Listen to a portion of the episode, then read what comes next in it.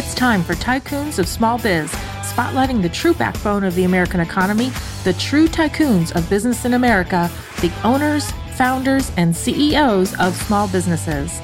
The show's hosts, Austin Peterson and Landon Mance, are registered representatives of Lincoln Financial Advisors Corporation, a broker dealer member SIPC, and registered investment advisor. The views expressed by your hosts, Austin and Landon, are not necessarily the views of Lincoln Financial Advisors.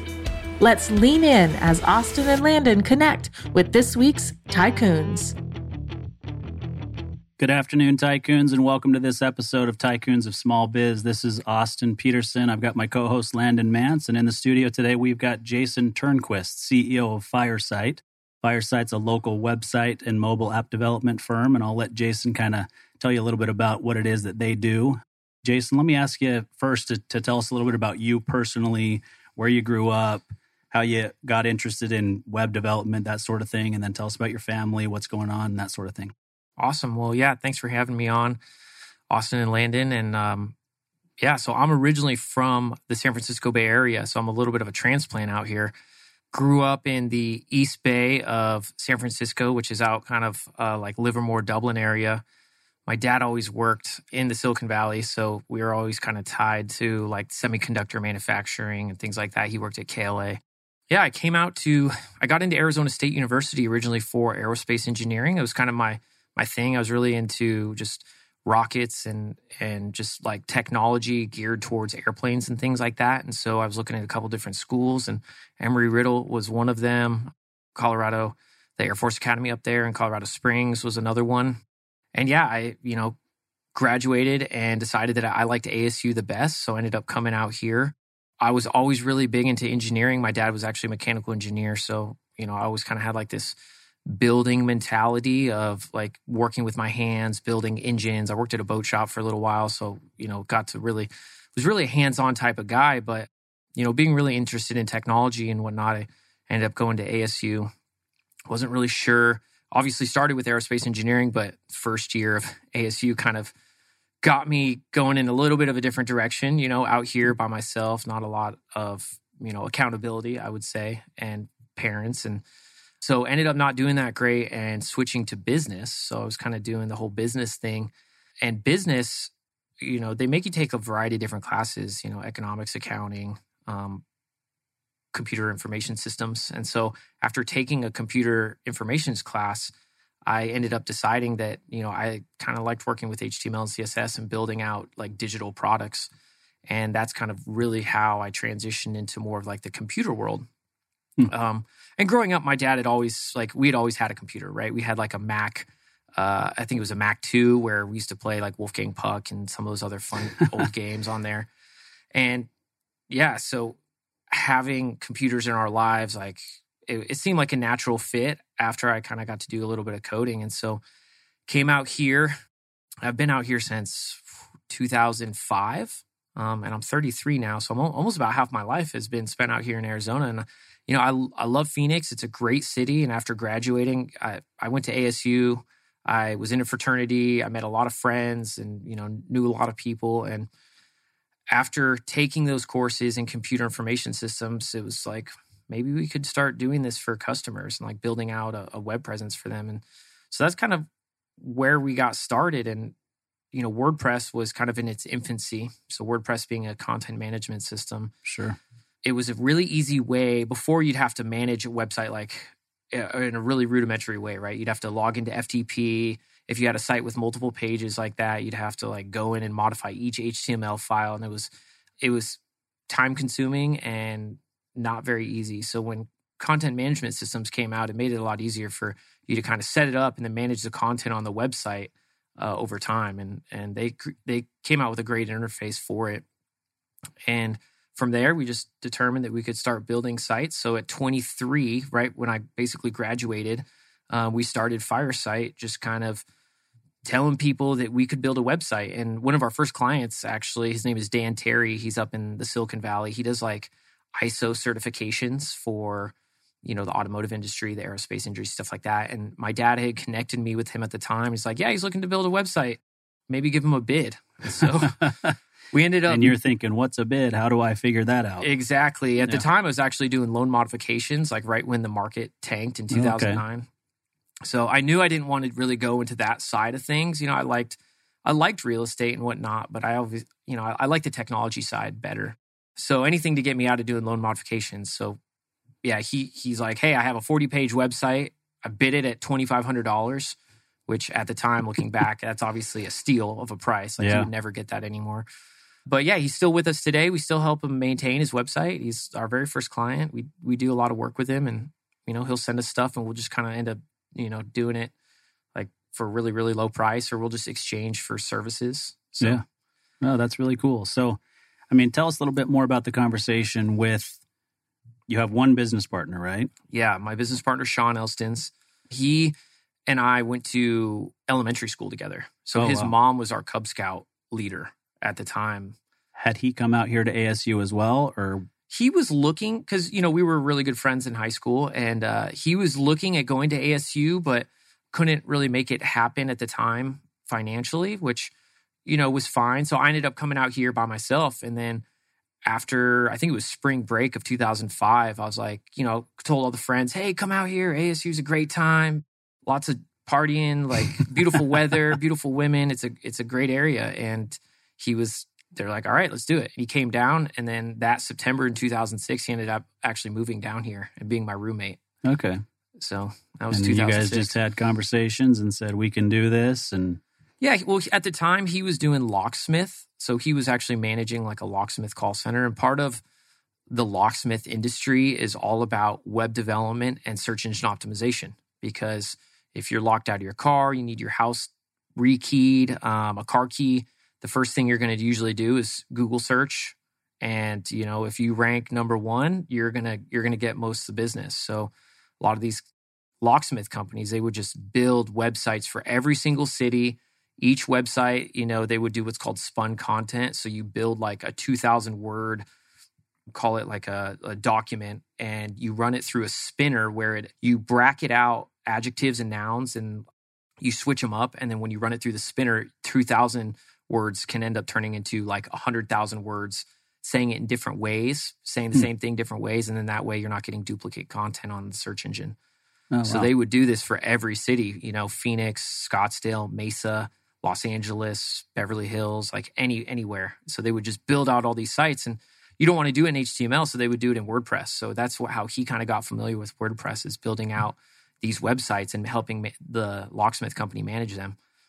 And so, So it was he- an easy transition to easy transition. He kind of got tired of the locksmith field. It's very cutthroat and, you know, can be hard to work with some of the people in that industry. So I think he decided to kind of go off on his own. And while we were creating Fyresite, he was also running a locksmith company as well. oh well. Basically taking everything that he knew. He, he figured out the technicians. He'd, he'd run all the operations in the office and all the marketing and all like the inbound calls. And then he used a software to facilitate with the technicians and, you know, send the job to the technician. And the technician will go out there and take care of the job. Yeah, very So- cool. So fast forward 11 years, Mhm. right? And sometimes being business partners with somebody you've known your whole life can be really good and sometimes it can be really bad, right? And sometimes it's in between. So how has your relationship evolved over the last 11 years? How have how have things changed, you know, for Fyresite? What has it become over the last 11 years? What's your family life like? That sort of thing. Right. Yeah. So, you know, being friends since childhood, we have a, a very strong bond, obviously. We think differently, but I think that's very good for most business partners. And at the end of the day, like we back each other up. Uh, we tend to play, you know, good top, good cop, bad cop, oftentimes, and that way we can kind of get um, a little bit more work done, and we can make sure that, you know, if I have to be the bad guy on the phone, he'll kind of step in with the client, be the good guy, and then everything's fine. So that relationship tends to work really well. And over the last 11 years he's had uh, he's about to get married actually next june so um, congratulations to him. Yeah. i got married about three years ago. We tend to do different things but at the same time we still do a lot together. Uh, in fact this last weekend we just went up to a property that we part, like we're now partners in. It's a 75 acre property just south of flagstaff. Um, we call it playa ponderosa and it's like a a place where we can we we have like these grand plans with the other business partners to kind of turn it into an area where you can do private camping, you can do corporate retreats, you could do weddings, you could do music festivals. It's mm. it's a beautiful piece. So we were just up there and you know having a great time and just doing what we've always done, which is have fun and and you know it's it's about what you do in the off hours too. Because if you're only doing work and only focused on work and you don't focus on like having fun and getting out, then that's when your relationship can kind of get sour. Sure. Um, and so the biggest thing I think is is kind of having our separate hobbies, if you will, but at the same time still share we still share a lot of the same hobbies of cars and camping and you know going out and having a good time and being social. So yeah, no, that's hey really Jason. Cool. Oh, yeah. So I've got a, a really great practice coordinator who who kind of keeps things moving along with my practice, and she was doing a little bit of research prior to our get together today. I hope that this is accurate, but uh, I want to know did you and your business partner first meet when when you were working the uh, cafeteria cash register? I believe you were 12 years old when you got your first job. Is that right? Yeah, that was actually my very first position. You know, my dad had always instilled hard work into us, right? And you know, even though he's really successful in Silicon Valley, he always wanted us to try and work. So I learned that from a very early age, and I think that's another thing Sean and I have in common is that he also has always worked for his dad from a very early age. And Sean, I don't, he didn't work in the cafeteria, but I did. I was in seventh grade a cafeteria cashier, and I would spend my lunch making sure that the other kids got their food, and then I get a free lunch out of it. And that was in like seventh and eighth grade. So that was kind of my first beginning. And I think at the time I was getting like minimum wage in California was like maybe $5.15 or so. So you know, you figure an hour a day plus a free lunch. It was, it was a nice, nice little side income. Yeah. But it taught me a lot of responsibility. Yeah, absolutely. You're aging me a little bit there because my my first job was four dollars and twenty five cents an hour. So I'm clearly older than you. uh, if if my first job was was that much less than what you were getting paid, well, plus it's probably higher in California, but still, it's uh, yeah, it's crazy to think. And, and I talk to my kids now. You know this, Jason. So, Jason and I, just for the listeners, Jason and I are in a Vistage group together. Uh, it's basically a business networking or professional development group. And we'd love to talk to anybody that's interested in having a conversation about that and what it does for us and our businesses. And so, certainly reach out to us uh, on social media if you have any questions about that. But so, Jason and I know each other a little bit, and he knows that I've got older kids. And it's interesting talking about, you know, how much money I made an hour at minimum wage compared to what my kids are starting at today. It's right. it's insane to me. so, yeah, because I think it's twelve dollars. Is twelve dollars minimum now in the I state think, of Arizona? I think twelve is the minimum in Arizona. Yeah, yeah, yeah. And I've got a sixteen year old that's looking for her first job right now, and it just boggles my mind that it's triple what I was what I was getting paid at my first job. So but it was at a car wash. And so, well, actually, my first job was bussing tables at a restaurant, but then at a car wash, I was making four twenty five an hour plus tips, and then all of a sudden, it was a decent amount of money at the time. So, right.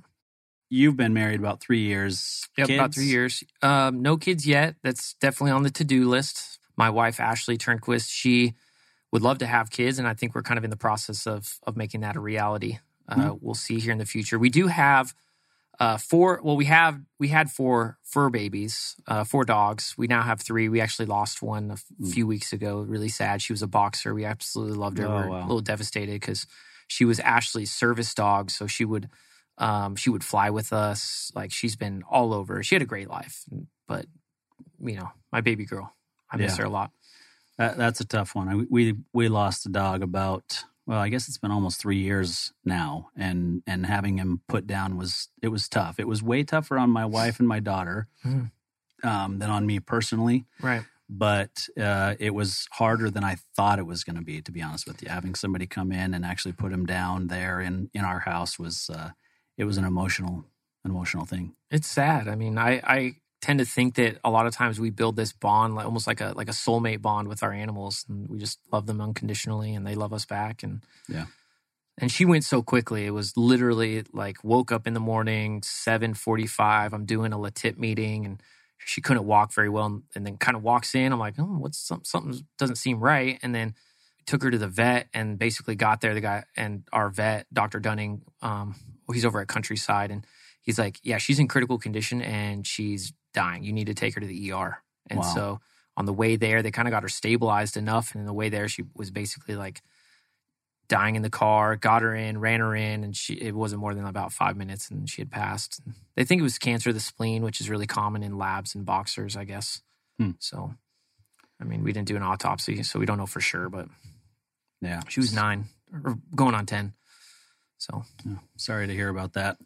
Thank you let's uh let's talk about what Fyresite is today, right? I mean, mm-hmm. we talked about how it got its start and and I personally so I have a father-in-law that was an aerospace engineer mm-hmm. and because you and I've spent some time together, I I see that in you. You know, there's there are ways that engineers s- speak and think and act and and it's it's a it's easy to see how that translates over into web development and and seeing how to build a particular app or a website to to do what it's supposed to do for the for the end client, right? Right. So let's talk about you know when, when we talked about WordPress and getting started with just building websites, but where is Fyresite today, and then what do you see as the the next frontier for e-commerce in general, websites, mobile app development, that sort of thing?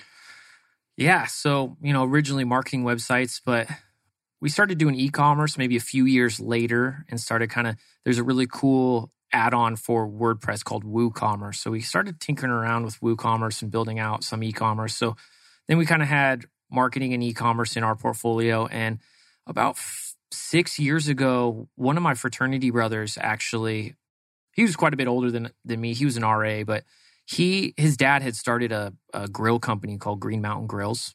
Um, I'm sure a lot of people listening are familiar with Traeger. You find them in Costco and Home Depot everywhere. Yeah. And they basically took the Traeger idea and built it more for like competition barbecue guys. They took all the things I didn't like and, and kind of built out this grill. And he'd come to us back in 2015, I think roughly it was, and was like, I want to make an internet connected barbecue. We're going to add a Wi Fi chip to the, the motherboard of the grill. And we need some help building out an iOS and Android application and then, you know, the server infrastructure that goes along with that.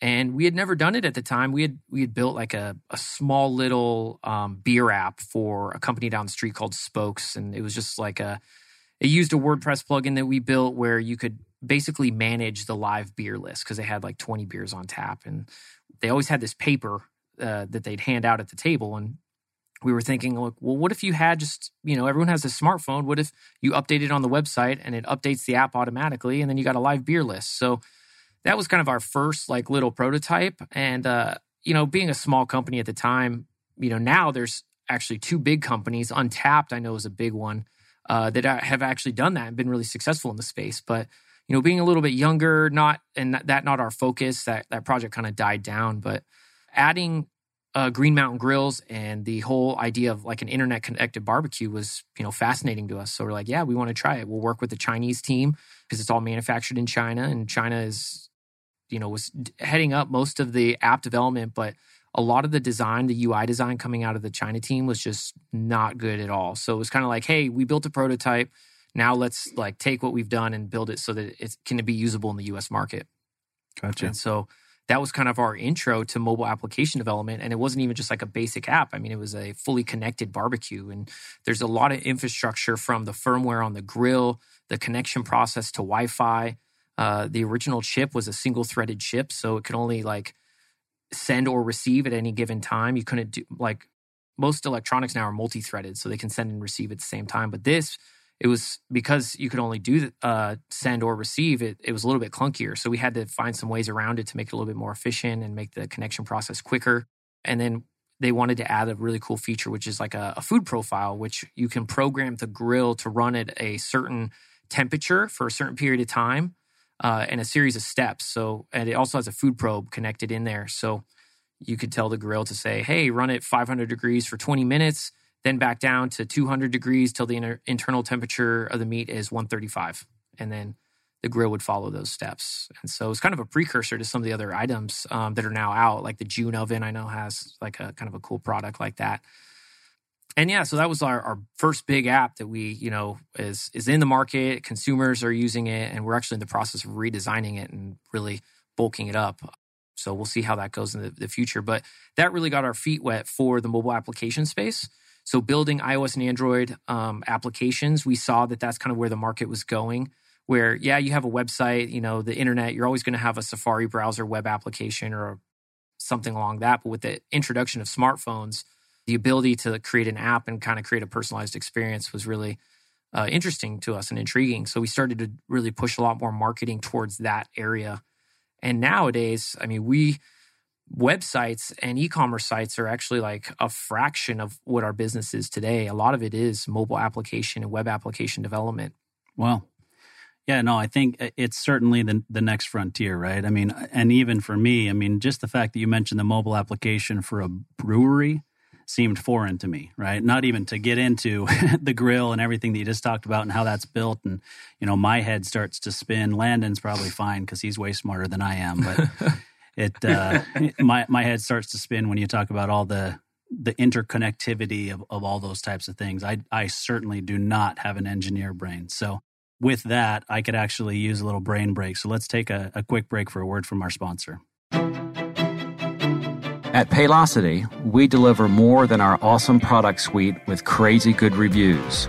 We prioritize your success by covering you with a deep support system to back up our easy to use, innovative HR solutions. Everything we do is designed to support you in reaching your goals.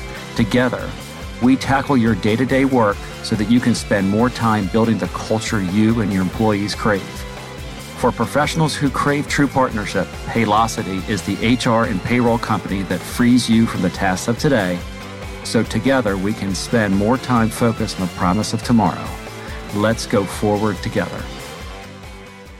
Thank you. Yeah, so HR and payroll is is much more my speed. It's something that I understand and can can put a name to.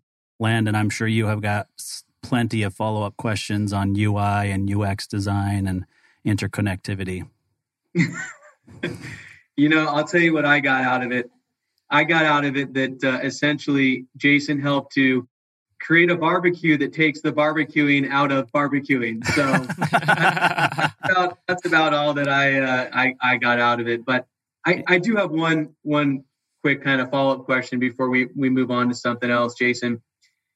Um, obviously, the times that we are living in right now are very unique my my older sister started a women's clothing boutique out of uh, Southern California about uh, about six years ago, and um, the mix of her business has been let's call it 50-50 so 50% in person you know buying in her brick and mortar locations and then 50% online obviously with with uh, everything going on right now she moved pretty much to you know, I think she was doing 90 to 90 for 90, 90 to 95% online. So my, my question to you is over the last couple of months, have you, have you seen an uptick in, in demand for people that are looking for, you know, e-commerce solution, uh, solutions, you know, uh, you know, application solutions, anything that you've kind of already spoken to here in the last few minutes? Oh yeah, definitely. I mean, the entire shutdown of brick and mortar businesses has really skyrocketed the idea of e-commerce and being able to order from your you know businesses that you like to spend money with but through an e-commerce platform. So um, e-commerce websites you know we've been doing a lot of woocommerce and especially shopify. Uh, we've all seen that shopify stock has just blown up and that's because they've made a very very easy way for people to build an e-commerce store and have a lot of data analytics. Shopify is a great platform. It's we kind of call it like e-commerce on training wheels because it has like you don't need to be super technical to set one up, which is great. And we've also been doing a lot of WooCommerce stuff, and we like WooCommerce uh, for more complex jobs because we can build. It's a lot easier to build custom applications for it or like custom integrations. Um, the Shopify platform they use a, a, a, programming language called Liquid, which is like a uh, adaptation of Ruby on Rails. So the syntax is a little bit, um, it's technically easier probably, but it, it takes a lot longer to learn versus WordPress and WooCommerce being all built in PHP. So both are great systems. We love we love both of them, and so we've had a lot of businesses contact us about building out their you know before they didn't have an e-commerce store, and now they do right? And so if they have a WordPress site, it's already really easy to integrate e-commerce on it. We actually recently did that with um, the Churchill uh, in downtown Phoenix. It's like the shipping container community with a number of restaurants uh, inside of it. State 48's in there, few bars, uh, Breadwinner, uh, Foxy Fruit bowls, and so they basically had to shut down. But um, Kel and Hartley, the guys that own it, they wanted to put together this like CSA farm box where they would source different produce from local farming companies and uh, vendors and basically put together a little box that you'd purchase and then you could come pick it up on a friday and it would have like fresh lettuce and tomatoes and stuff like that in it and that site we basically went from no e-commerce site to an e-commerce site in about a week and then they add, actually added to it where they can not only do the box and do like a subscription for the box where you could just do a recurring $20 every week and then go pick up your CSA farm box but you could also order toilet paper on it, beer, and a variety of other products.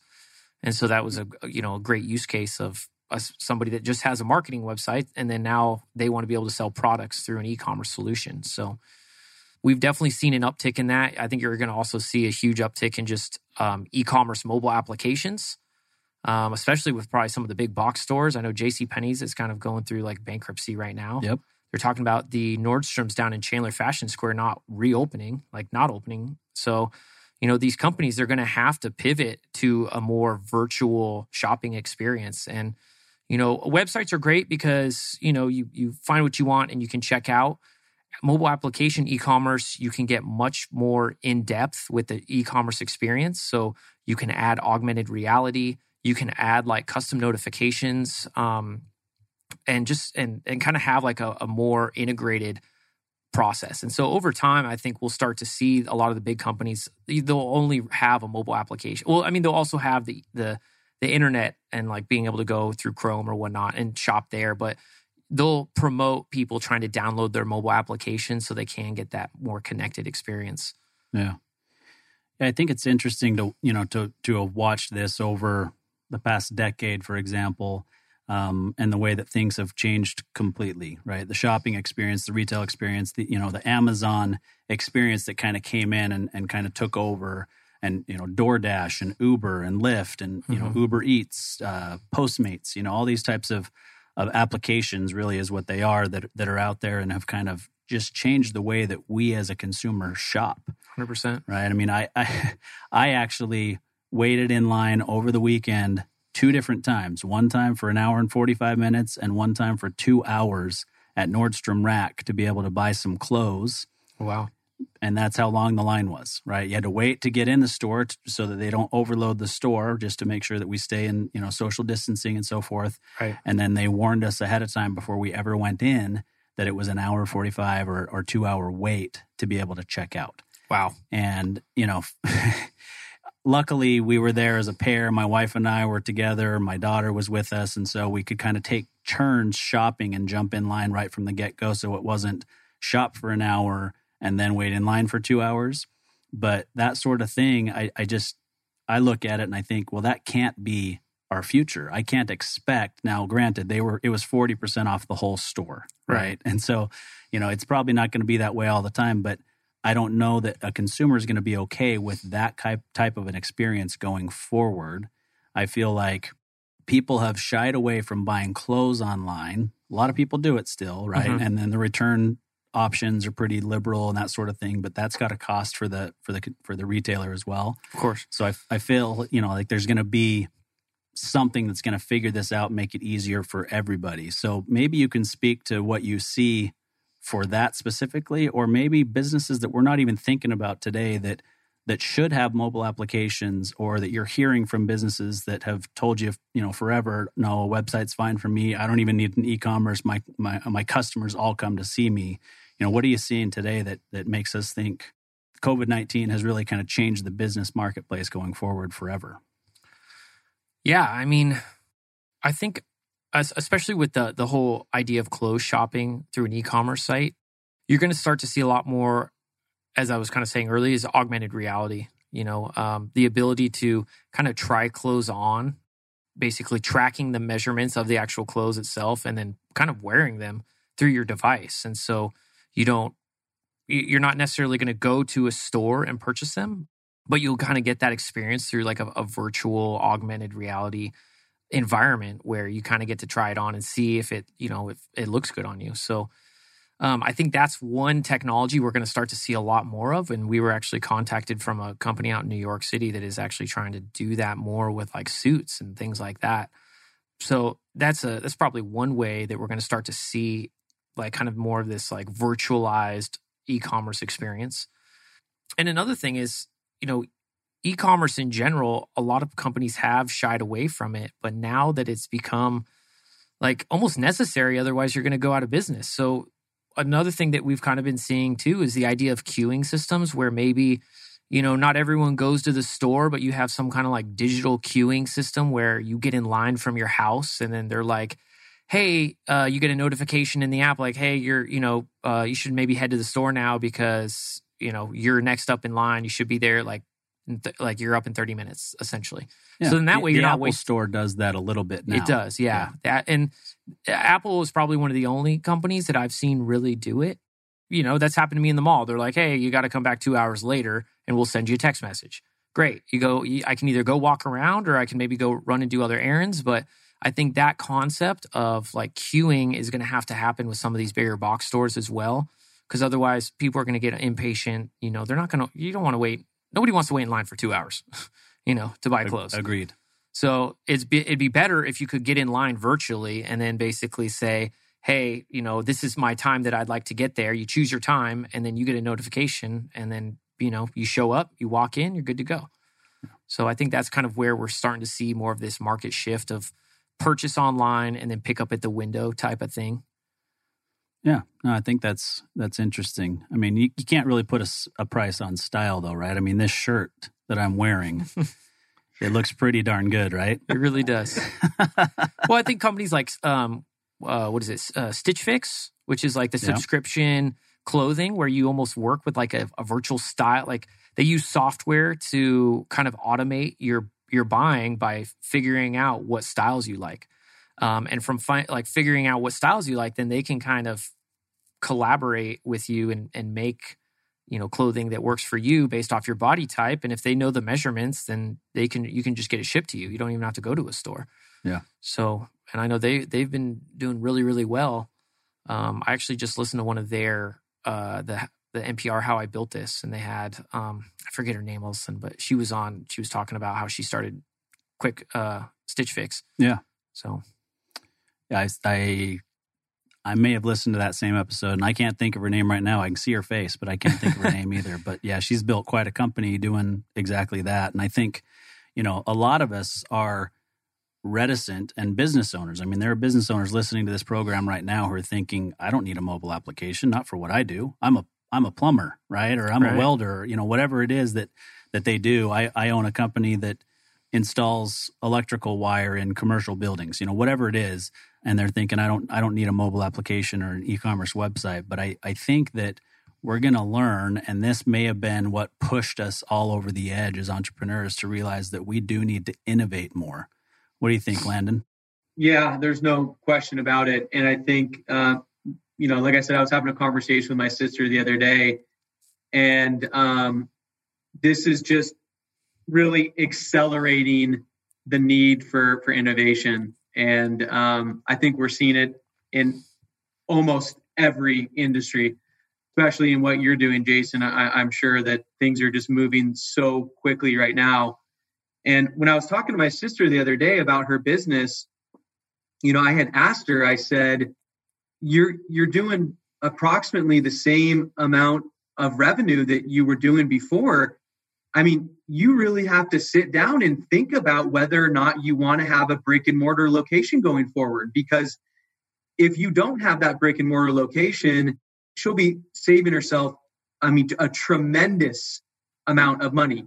Now she's got to have a little bit bigger, you know, distribution warehouse, but to get to get rid of the brick and mortar locations, I mean, that's just huge. And that's just one example of, of how we're seeing the time that we are living in just really push forward and, and accelerate, uh, you know, innovation for businesses. Um, but one thing I really wanted to hear your thoughts on, Jason, was um, when it comes to websites and and marketing websites. You know, as as financial advisors like Austin and myself, one of the not one of the biggest challenge, hands down, that we face is is is marketing, right? Because there's so many different avenues that you can go down, um, and we we try a lot of different things and they don't work, and sometimes we stick to things longer than we should, and sometimes we don't, and, and that's just a, a huge challenge for our industry. But I'd love to hear your thoughts on what are some successful things that you have seen, tips, tricks, you know, recommendations, whatnot, that you can give to us and our listeners when it comes to more efficiently and effectively marketing our websites? Yeah, that's a great question. I mean, it depends on who you're targeting. Are you targeting your local economy or are you targeting more of like a, a statewide or national economy? Um, if you're going localized, I mean the biggest the biggest thing you could do is uh, is reviews and directories, business directories, showing up in the three pack of Google uh, for the map. Like if you type in, you know, some kind of business into Google, usually you're going to see a map with like what they call the three pack, which is the first three listings in the map, and then you'll see the the organic results below that. And what we're seeing is if if you're really trying to target local local users and that's your demographic, then you really need to make sure that your it's called your NAP information. It's your name, address, uh, and phone number is accurate on all the different business directory websites. And there's a couple tools out there to help you do that. Number one is Yext.com. Yext is a great way to you basically kind of they, they sync all your data across all the different business directories and ultimately your google my business is is the one that you want to rank but it helps to have your information on all the other 500 subdirectories that are out there the Better Business Bureau, the Yellow Pages, the Brown Book.net. Like there's so many little business directories out there. Uh, so if you're going for the local market, number one is your Google local. Make sure that all the name and information is correct on there and it's correct across all the different directories. If you spell ST for street on one, but then you spell out street on another, Google doesn't recognize that as well, and it, it's going to ding it. So you want to make sure all that that information is 100% accurate across all those directories. So I would recommend using a service like Yext.com to do that, and make sure you're getting reviews on there as well. Right, like talk to whoever you're doing business with, and if they had a good experience, ask them for a review. It's okay to do that. I know Yext kind of or uh, Yelp kind of frowns upon that, like asking for reviews, which you don't have to tell them what star you want them to give just ask them for an honest review and most people are going to give you you know an accurate honest review so make sure you're doing that i think that's probably one of the biggest things especially local yeah sure um, that's what we do all the time and it it has been we get a lot of business from people just finding us on the internet and searching you know web development or web design or app development and that's how we get a lot of calls if you're going for more of like a nationalized approach you know you're going to have to really focus on more of like the organic seo side of it and ranking in the areas that you want to rank in. Um, another thing is setting up a virtual office in a city that you want to get business out of. So, Utah, for example, if you want to get more business out of Utah, maybe you set up like a Regus virtual address out in Provo or you know Salt Lake City, and you don't necessarily have somebody boots on the ground there, but you could if you needed to. You set up a uh, Google My Business there. You do the same Yext.com stuff. You get all the directories ranking, and then you get a few reviews on there, and you can start to rank in that city as well. And so we've uh, we've seen some success with that, and that's really great. And then organic, organic, it's just great to make sure that your website is optimized to rank for key terms that you want to be found in, right? And that can be very time consuming. Um, it's about you know tracking the content on the page. It's about getting backlinks from other sources. So a backlink is a link from one website back to your website. So if you can go on a podcast and you get a link back to your website that counts as a backlink. That can be great youtube we're, we're seeing a huge increase in video content. I mean there's there's probably nothing better than producing some video content out there getting it on youtube backlinking it to your website for you know whatever the topic may be in either financial advising or you know economics. And so that's what we're kind of starting to see as well is you know youtube create you create content people find you you backlink into your website and now your website can start to link for those some of those terms as well um, and that's more of probably like a nationalized approach so and what i'm talking about is all like your organic ways of doing this um, of course there's paid as well you know instagram uh, Facebook. I mean, we've seen a huge drop in the cost per impression on these these networks, and so those are ways that you can try and get in front of uh, some of your users. And the biggest thing is you don't necessarily want to sell them on like, hey, I'm a financial advisor. You want to you more want to just educate them, and you get sales through education, and that's what we're finding. That that's what the market is kind of turning to is more of sale through education it's kind of crazy. I, I, don't know if you guys are familiar with TikTok or use TikTok at all, but I see all these guys on there and they just give you little like financial tips and you link that your TikTok profile back to your Instagram. Your Instagram has your website link in it. And that's kind of how people are aggregating followers because yeah. they're providing valuable information to people that aren't necessarily searching for it. But the great thing about these algorithms is they'll kind of show you content sometimes without you knowing you wanted to see it. Yeah. Oh, absolutely. I think those are some really good tips, and I, and I it is hard to keep up with the algorithms at Google and oh, man. you know Facebook and all those all those places. But the reality is, one, you hit a big thing. Video is huge, right? Yep. And education rather than trying to sell, I think, is a huge deal for anybody. It doesn't matter what your industry is. You can get on YouTube today. You can Google whatever how to how to fix a leaky toilet or change the you know the flange or whatever it is in, in the toilet and there's it's a plumber who owns a plumbing business that's showing you how to do it yourself right it doesn't seem like that would make sense for him to do that if he wants you to hire him to do that instead but in reality it gets his name and his brand out there and he does get hired more often because of it and one thing people don't talk about too is you can monetize those videos so you if you create a video uh, around you know plumbing or something that helps people, you might get five hundred thousand hits on that video. You're gonna make you're gonna make a couple like probably ten thousand plus dollars. I, I don't know. It really depends on like the keywords and the types of ads it's showing. But you can make money just by creating that video. So not only are you potentially getting business and making a name for yourself, but you also could get YouTube ad revenue yeah. as well. Yeah, that's a that's a good point.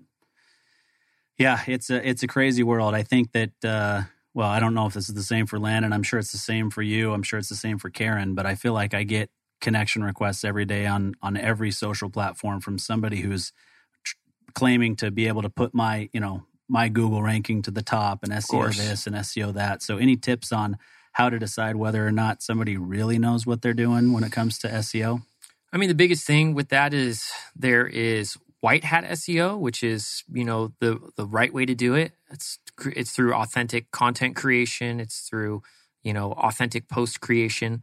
You have gray hat, which is kind of in the middle. It's you know maybe some things are it could be buying backlinks from you know websites that are supposedly good or whatnot, and then you have black hat SEO, which is um, can boost your website really quickly, but it can also burn it down to the ground really quickly. So when it comes to an SEO company, I mean the biggest thing is, whew, it's it, it can be tough um, sometimes the more you pay, the better quality you get. So if you go with a cheaper company and like, hey, I'm going to spend $500 a month on it, it might be worth it to spend more money to get a better quality SEO campaign. Uh, the biggest thing is you want to see the reports on a monthly basis of what backlinks they're potentially creating, like what the goal is and, and how to rank you. And then there's a lot of good keyword trackers out there. Um, spyfu.com is one where you can kind of set up an account and you can choose what keywords you want to target and then it'll show you where your position is in relative to that keyword and then so you can kind of track like oh i'm in the 55th position for you know web design but i want to be on the first position so you track that like your ranking on that. So using some of those tools um, as a you know maybe a way to to check if your seo is working i would i would highly recommend doing some some of your own due diligence with that and don't just rely on what they're saying because everyone they can say one thing but it doesn't you know it doesn't mean anything um, i've heard a lot of companies call and be like hey i can get you to number one on on google. And you're like okay well what, what keyword are you wanting me to uh, rank for? And they'll say like some ridiculous keyword that you go look up on google and it has zero traffic. Yeah. or it's a way that people wouldn't type it in type of thing yeah know? exactly. And that and that's huge for any business right? Right. Is knowing what keywords you need to rank for what people really are searching when they're trying to find somebody who does what you do. The key, the Google Keyword Planner tool, which if you go on to I think it's ads.google.com, you can you can check out the Keyword Planner tool and you can type in like a list of keywords, uh, comma separated, or you can just give one keyword. And you can see the like the the search volume based off of your area. And you can get into like some of the details like that. And that's how you can figure out like they say long tail you want to rank for long tail but you also want to try and rank for short tail as well because people still type those in. Yeah. Oh, cool. Well i think this is a good time for uh, a word from our second sponsor gbs benefits whether you're an established local company or a brand new startup, you can count on GBS to be part of your family. We're not just any benefits consulting firm, we're GBS. We have nearly 30 years of experience in group benefits, a strong sense of purpose, and it shows. GBS, believe in something better. GBSbenefits.com. Thank you very much. So, Landon, uh, I'm going to leave it up to you if you want to ask him more about UI design because I know that's one of your passions and you spend an awful lot of time looking into that yourself personally, or what it's taken uh, what it's taken Jason to uh, build his business from the ground up to this point. Yeah, um, I don't even know what UI design is, so let's go the other route. well, let, us have Jason tell us real quick what it is and why it is important for business owners, and then yeah, and then you can ask him the question about the business. Yeah, yeah, please. Yeah, so UI design is um, UI is user interface. So it's user interface design. It's basically any application, any website, any web application that you touch. You're if you're going through Gmail, it's the layout of components and where those components are. It's almost essential that when you're building a mobile application, you need to make you need to take into account the user interface because uh, you want people to have a good experience. You want them to be able to easily find what they potentially need to get to. Um, I think that's honestly why one of the reasons why Zoom has done so much better as a video conferencer than some of the other ones on the market because they made it like what we call Apple esque. It's very simple and easy to use. Um, you download an app and you, you can kind of figure out where everything is. I've used a couple of the other video conferencing tools like WebEx and GoToMeeting, and those ones are way clunkier. And so, taking into account how the interface is and what icons you use to represent different areas, it's imperative to build a good application like that. And then once you have that user interface in there, having the proper like analytical tools to track how people are kind of rolling through the interface. So then that way you can modify it uh, over time and, and optimize it and give the users a better experience. Because the more, the better experience that they're going to have, ultimately the more they're going to like tell their friends about it potentially or you know recommend it to other people. Yeah so definitely a behind the scenes type of a thing but super super important. Yeah so when we build a, a mobile application we kind of go through a, a, process. It's like an eight step process.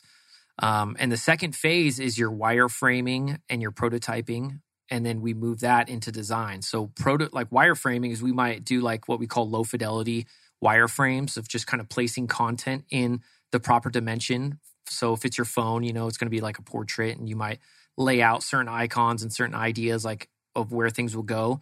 And then you turn that into what's called a high fidelity design. And that's actually like what the user is going to touch and feel and how they're going to interact with it.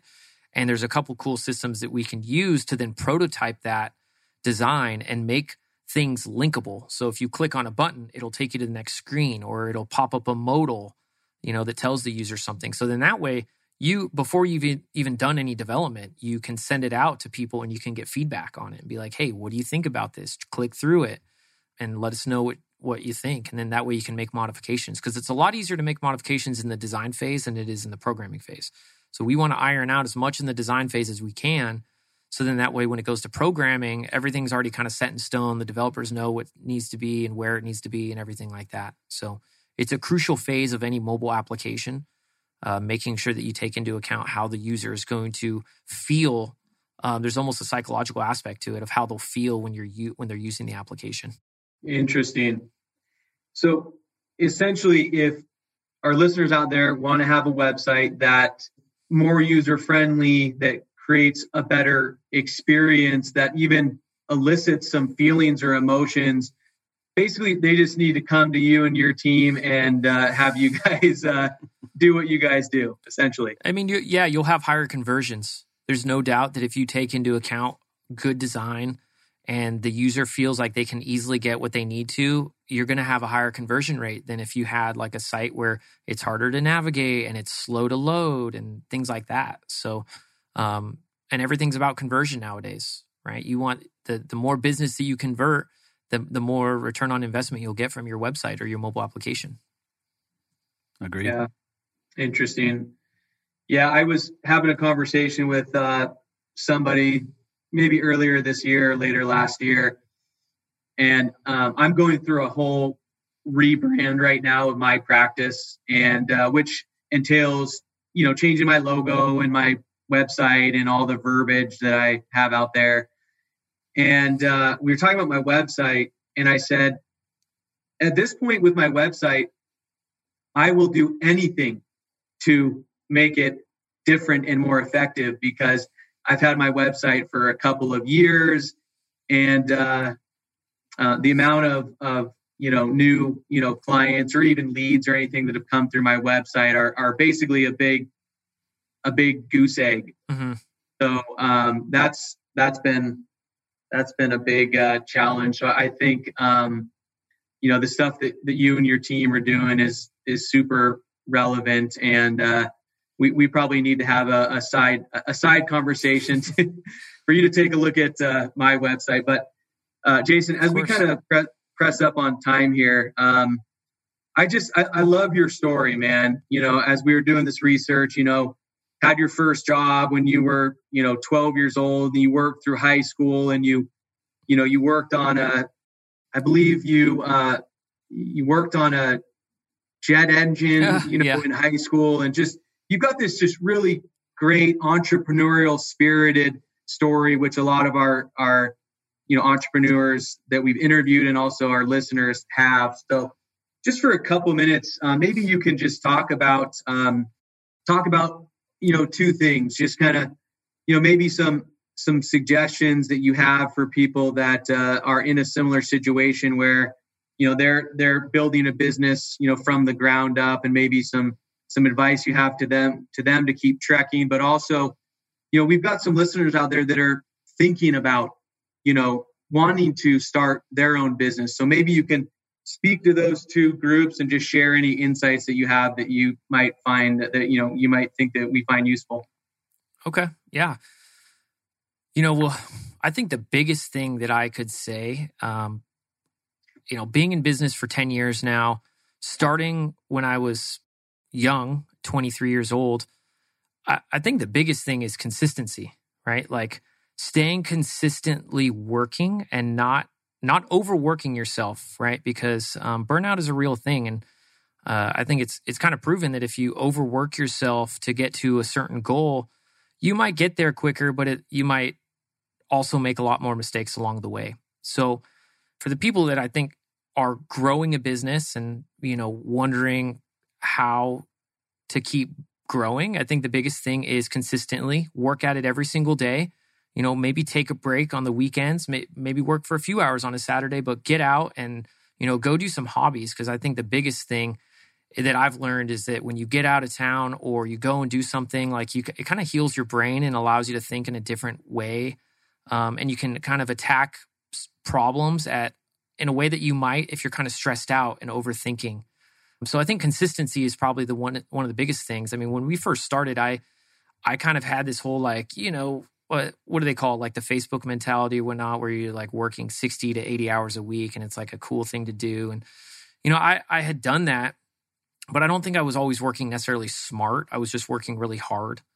And again, when we first started, I didn't really I didn't pay myself a whole lot. So I kind of had that, that may be harder for some of the like the older listeners because you have a lot of responsibilities. And right now, you know, I'm kind of lucky because I I didn't have those responsibilities going through it. Um, so consistency is definitely probably the biggest thing that I would say to anybody is just putting one foot in front of the other and continuing to make a little bit of progress each day. And if you have to take a little bit of time off because you're, you know, you're feeling stressed, maybe take a walk, get out, you know, stand up, exercise. I know eh, like getting outside for me is just fantastic. I love to kind of get some some vitamin D and just hear the birds and feel the wind and stuff like that. And so sometimes when I'm feeling a little stressed or like I got to do a proposal, but I'm have a hard time concentrating on it, I'll kind of do that.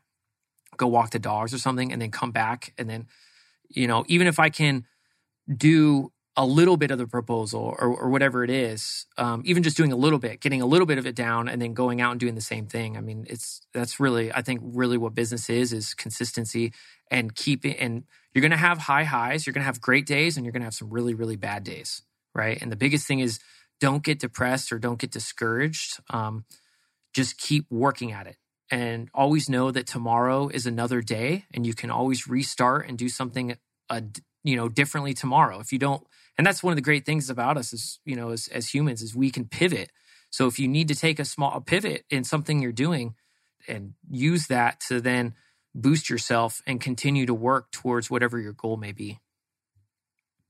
Good stuff yeah, I, I think that uh, you know work life balance is super important. Oh yeah, definitely. Um, I, I, think that people can take it too far, right? And you're trying to build a business, and you say, well, you know, I've got to have work life balance, so I can only work 32 hours a week because I've got a family, and, and you know, you can take it too far, of course. But of course, you know, a, a good example, I think, and if you haven't, I'll, I'll I'll forget the the title of the book, but Larry H. Miller mm-hmm. owned a bunch of auto dealerships, had some here in the in the Phoenix Valley, had a bunch along the what's called the Wasatch Front. So you know Utah, Idaho, you know all up in there, and then he owned the Utah Jazz, and he died from complications due to diabetes.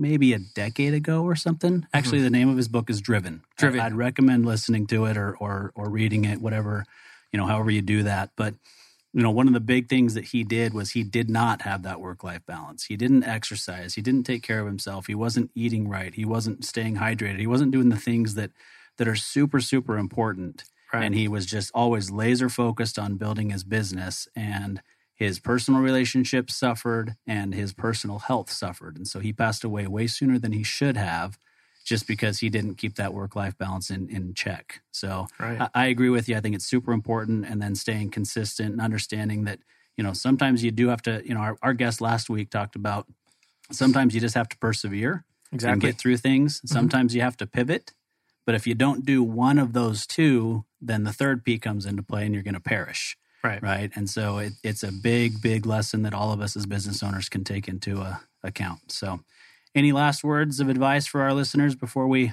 finish up here?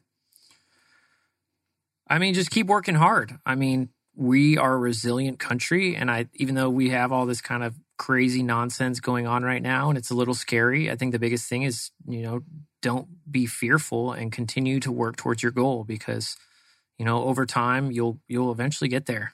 Yeah. and i you know i don't like to live in fear. If you know if i'm meant to die tomorrow i'm meant to die tomorrow. But at the same time like i'm going to do the best and be the best person i can today and continue on. And i think that's how i like to live. And i think you, you just live a healthier mind if you're not necessarily always like scared of what's going to happen next. Just be the best person you can today.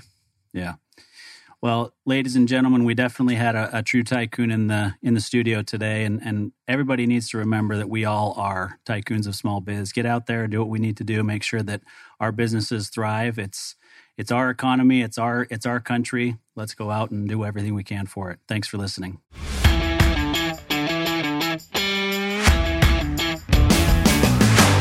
You've been listening to Tycoons of Small Biz, proudly hosted by Austin Peterson and Landon Mance.